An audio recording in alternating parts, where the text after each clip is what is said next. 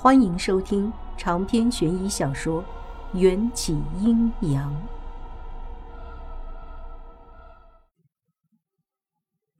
我突然清醒了，从他炽热的怀中逃出来，这才看清迎战的脸上、头发上、衣服上全都是暗红一片，仿佛是被扔进了染缸里再捞出来。不许离本王那么远。其实我距离迎战只不过三步之遥，目的是为了看清他的全身。迎战却以为我想要逃跑，抓紧我脖子上的锁链，将我柔软的身体紧贴他强悍的身体。那只沾满了鲜血的大手还极其霸道地扣住了我戴着红珊瑚镯子的手腕。我没想逃，这句是真心话。我还没看够这张朝思暮想的脸，就算要走，也要确保他平安无事再离开这里。你受伤了，小伤，给我看看。我不知哪里来的勇气，双手攀上他的肩膀，就用力一扯，那件染血的外衣就从宽大的肩膀上落了下来，紧致健硕的胸膛暴露在空气中，蜜色的肌肤上也沾着血。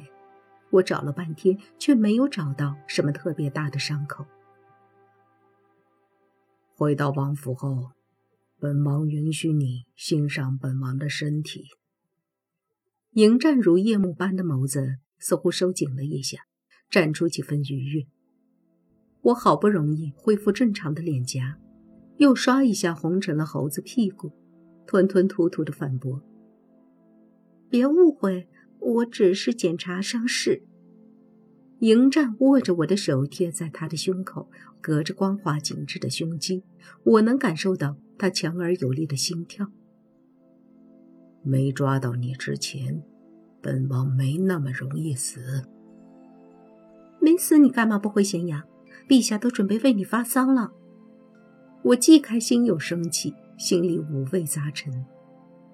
迎战圈住我的腰，居高临下的看着我，极度认真的回答：“不这样，怎能等到你？等我？”我喃喃低语：“这什么意思呀？他怎么知道我会去找他？你是说，你故意制造出遇难的假消息，引诱我现身？逃跑的小猫。”最终还是要回到主人的身边。滚！谁是你的猫？此言不差，你连猫都不是，只是本王的通房丫头。迎战说罢，不再给我抱怨的机会，一把将我扛在肩膀上，任我如何捶打他的后背，都对我不理不睬。我看不见他此刻的表情，但他搭在我背上的大手充满了温柔。所以，我想他此刻的表情一定是在微笑。莫名的，我也扬起嘴角，舒了一口气，全身放松地靠在他强壮的身体上。迎战扛着我走了几步，我趴在他肩膀上的动作，正巧能看见不远处那个一动不动的饕餮。想起刚才一连串恐怖的哒哒声，我不由又紧张了起来。那个东西。死了没？死了。迎战在我屁股上不轻不重的打了一下。饕餮不死，你就要给本王陪葬了。我恼羞成怒的拳打脚踢，又被赏了一巴掌拍在屁股上，不满的问道：“可是我刚才明明看见饕餮张开了嘴巴，还听见他的声音。什么声音？就是这样。”我神情并茂的模仿着，逗得迎战一阵发笑。笨女人，这是本王掰开饕餮僵硬的嘴巴走出来时，撕裂他下颚肌肉的声音。什么叫从他口中走出来？你被他吃掉了？陛下命本王寻找的长生不老药。就是长在饕餮脑子里的内丹，本王若不从饕餮的口中进入，如何能取得不老药，回咸阳复命？迎战轻描淡写的话语，似乎是在嘲弄我的少见多怪。我不满地嘟起嘴。那些鼹鼠又是怎么回事？本王花了一个月的时间才设计将他杀死，又耗费了九天时间才从他的巨大头颅里找到了不老药。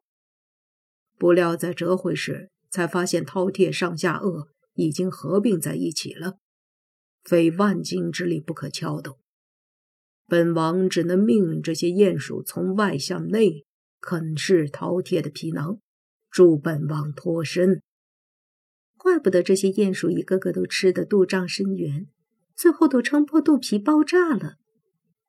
这山洞中的鼹鼠本是饕餮的食物，几百年来，鼹鼠早就对饕餮恨之入骨。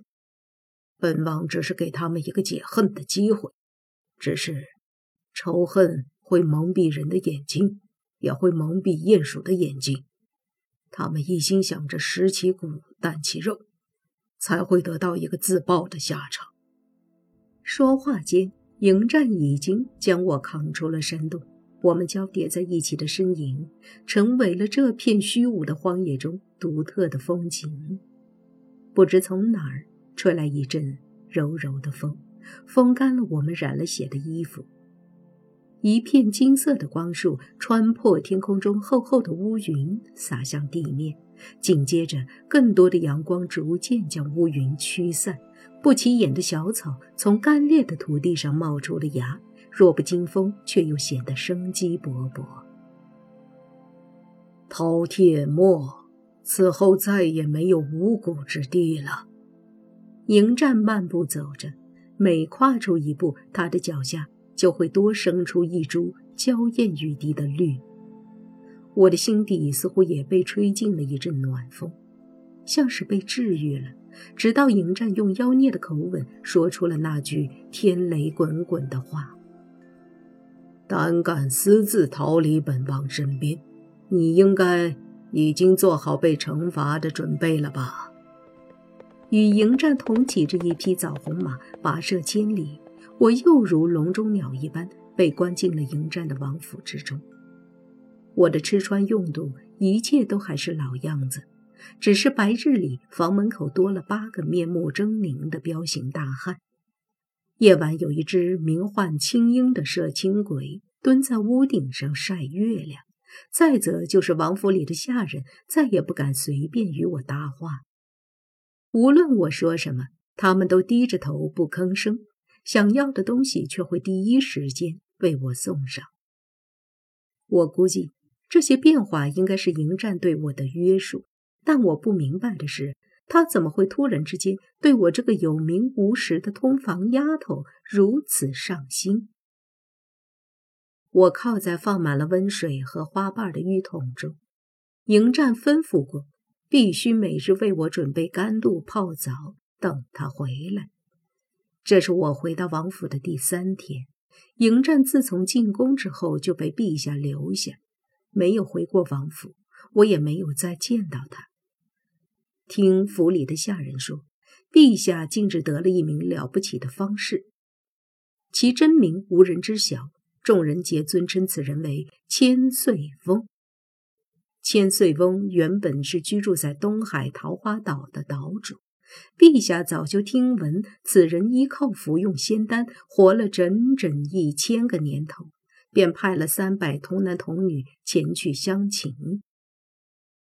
陛下还双手奉上金碧赤玉履为千岁翁穿鞋。由此，千岁翁被陛下的诚意打动，才透了五谷之地的主人饕餮的内丹，便是可炼制成不老药的药引。之后便有了陛下派迎战前去讨伐饕餮的荒诞之事，而这几天将迎战留在宫中，估计也是这个千岁翁的提议。我被软禁在王府中，虽衣食无忧，却食不知味。一则我担心迎战屡次立下奇功，会成为赵姬夺权之争的眼中钉；二则我又怕迎战全身而退之后。会对我做些什么？人类的身体经不起水泡，还没到一个时辰，我的手指上就皱起了白皮，只能离开舒适的温水，起身更衣。大概是我想事情想得太认真，遮掩浴桶的屏风外什么时候出现了一个人影，我都没有察觉。北明坤顶着一头如海藻般湿漉漉的头发，翘着二郎腿，坐在花梨木雕刻的椅子上等我。我面色一沉，他妈这干爹当的也太随心所欲了吧？怎么说我也是个黄花大姑娘，正洗澡呢，他就不声不响的进来了。不过，在北冥那个小小四合院里几个月的相处中，我对北冥坤的人品十分信任。他看上去吊儿郎当的，实则是一个非常可靠、品性端正的极品好男人。只可惜，这个男人似乎生来就对谈恋爱不感兴趣。飞鱼几次在他面前一丝不挂的嬉戏玩水，也没能引起他的兴趣。次数多了，我便猜想。干爹是不是有断袖之癖？干爹，你怎么进来的？隔着镂空的窗户纸，我能看见门外尽忠职守的几个壮汉的影子。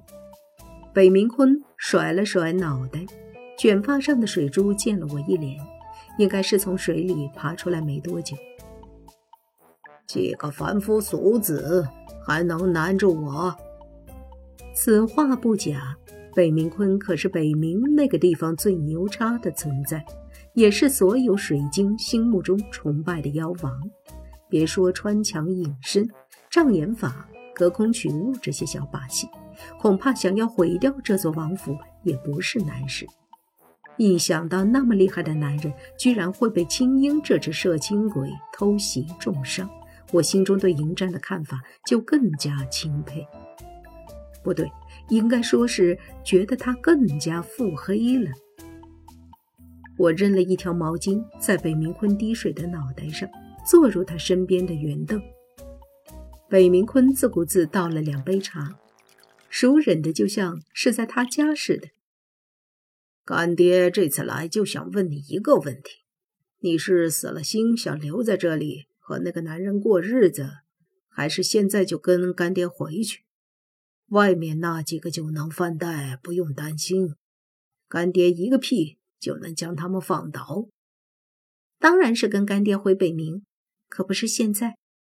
我不加思索地说：“要我走，也要等到迎战平平安安的回来再说吧。只是万一迎战回来了，我还能平平安安的全身而退吗？”干女儿。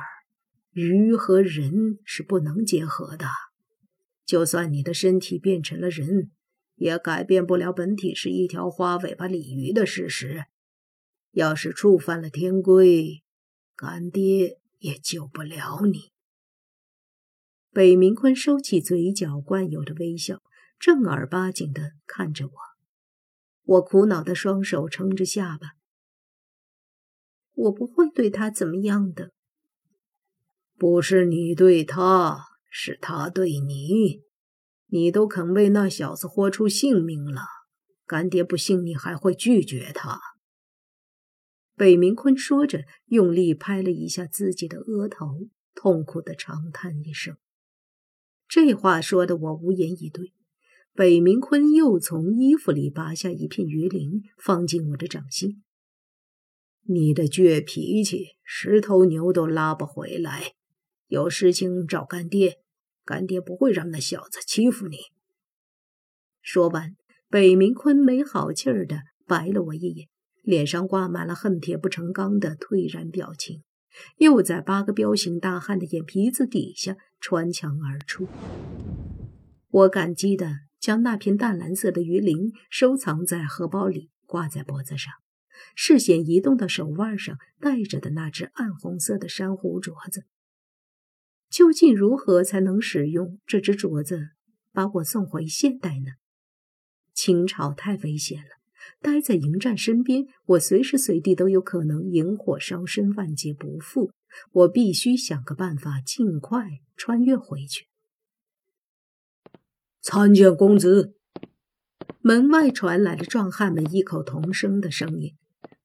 窗户后，一道挺拔修长的身影优雅地挥了挥手，门外的看守便疏散了。一双大手推开房门，我看见迎战那张略显疲惫却掩盖不了惊艳的脸孔，不自觉地屏住了呼吸。进宫的三天，他身上那些小伤已经被处理过了，衣服也换成了一件崭新的白色长袍，这与他平日酷爱的墨色截然不同，被衣服衬出的气质也截然相反。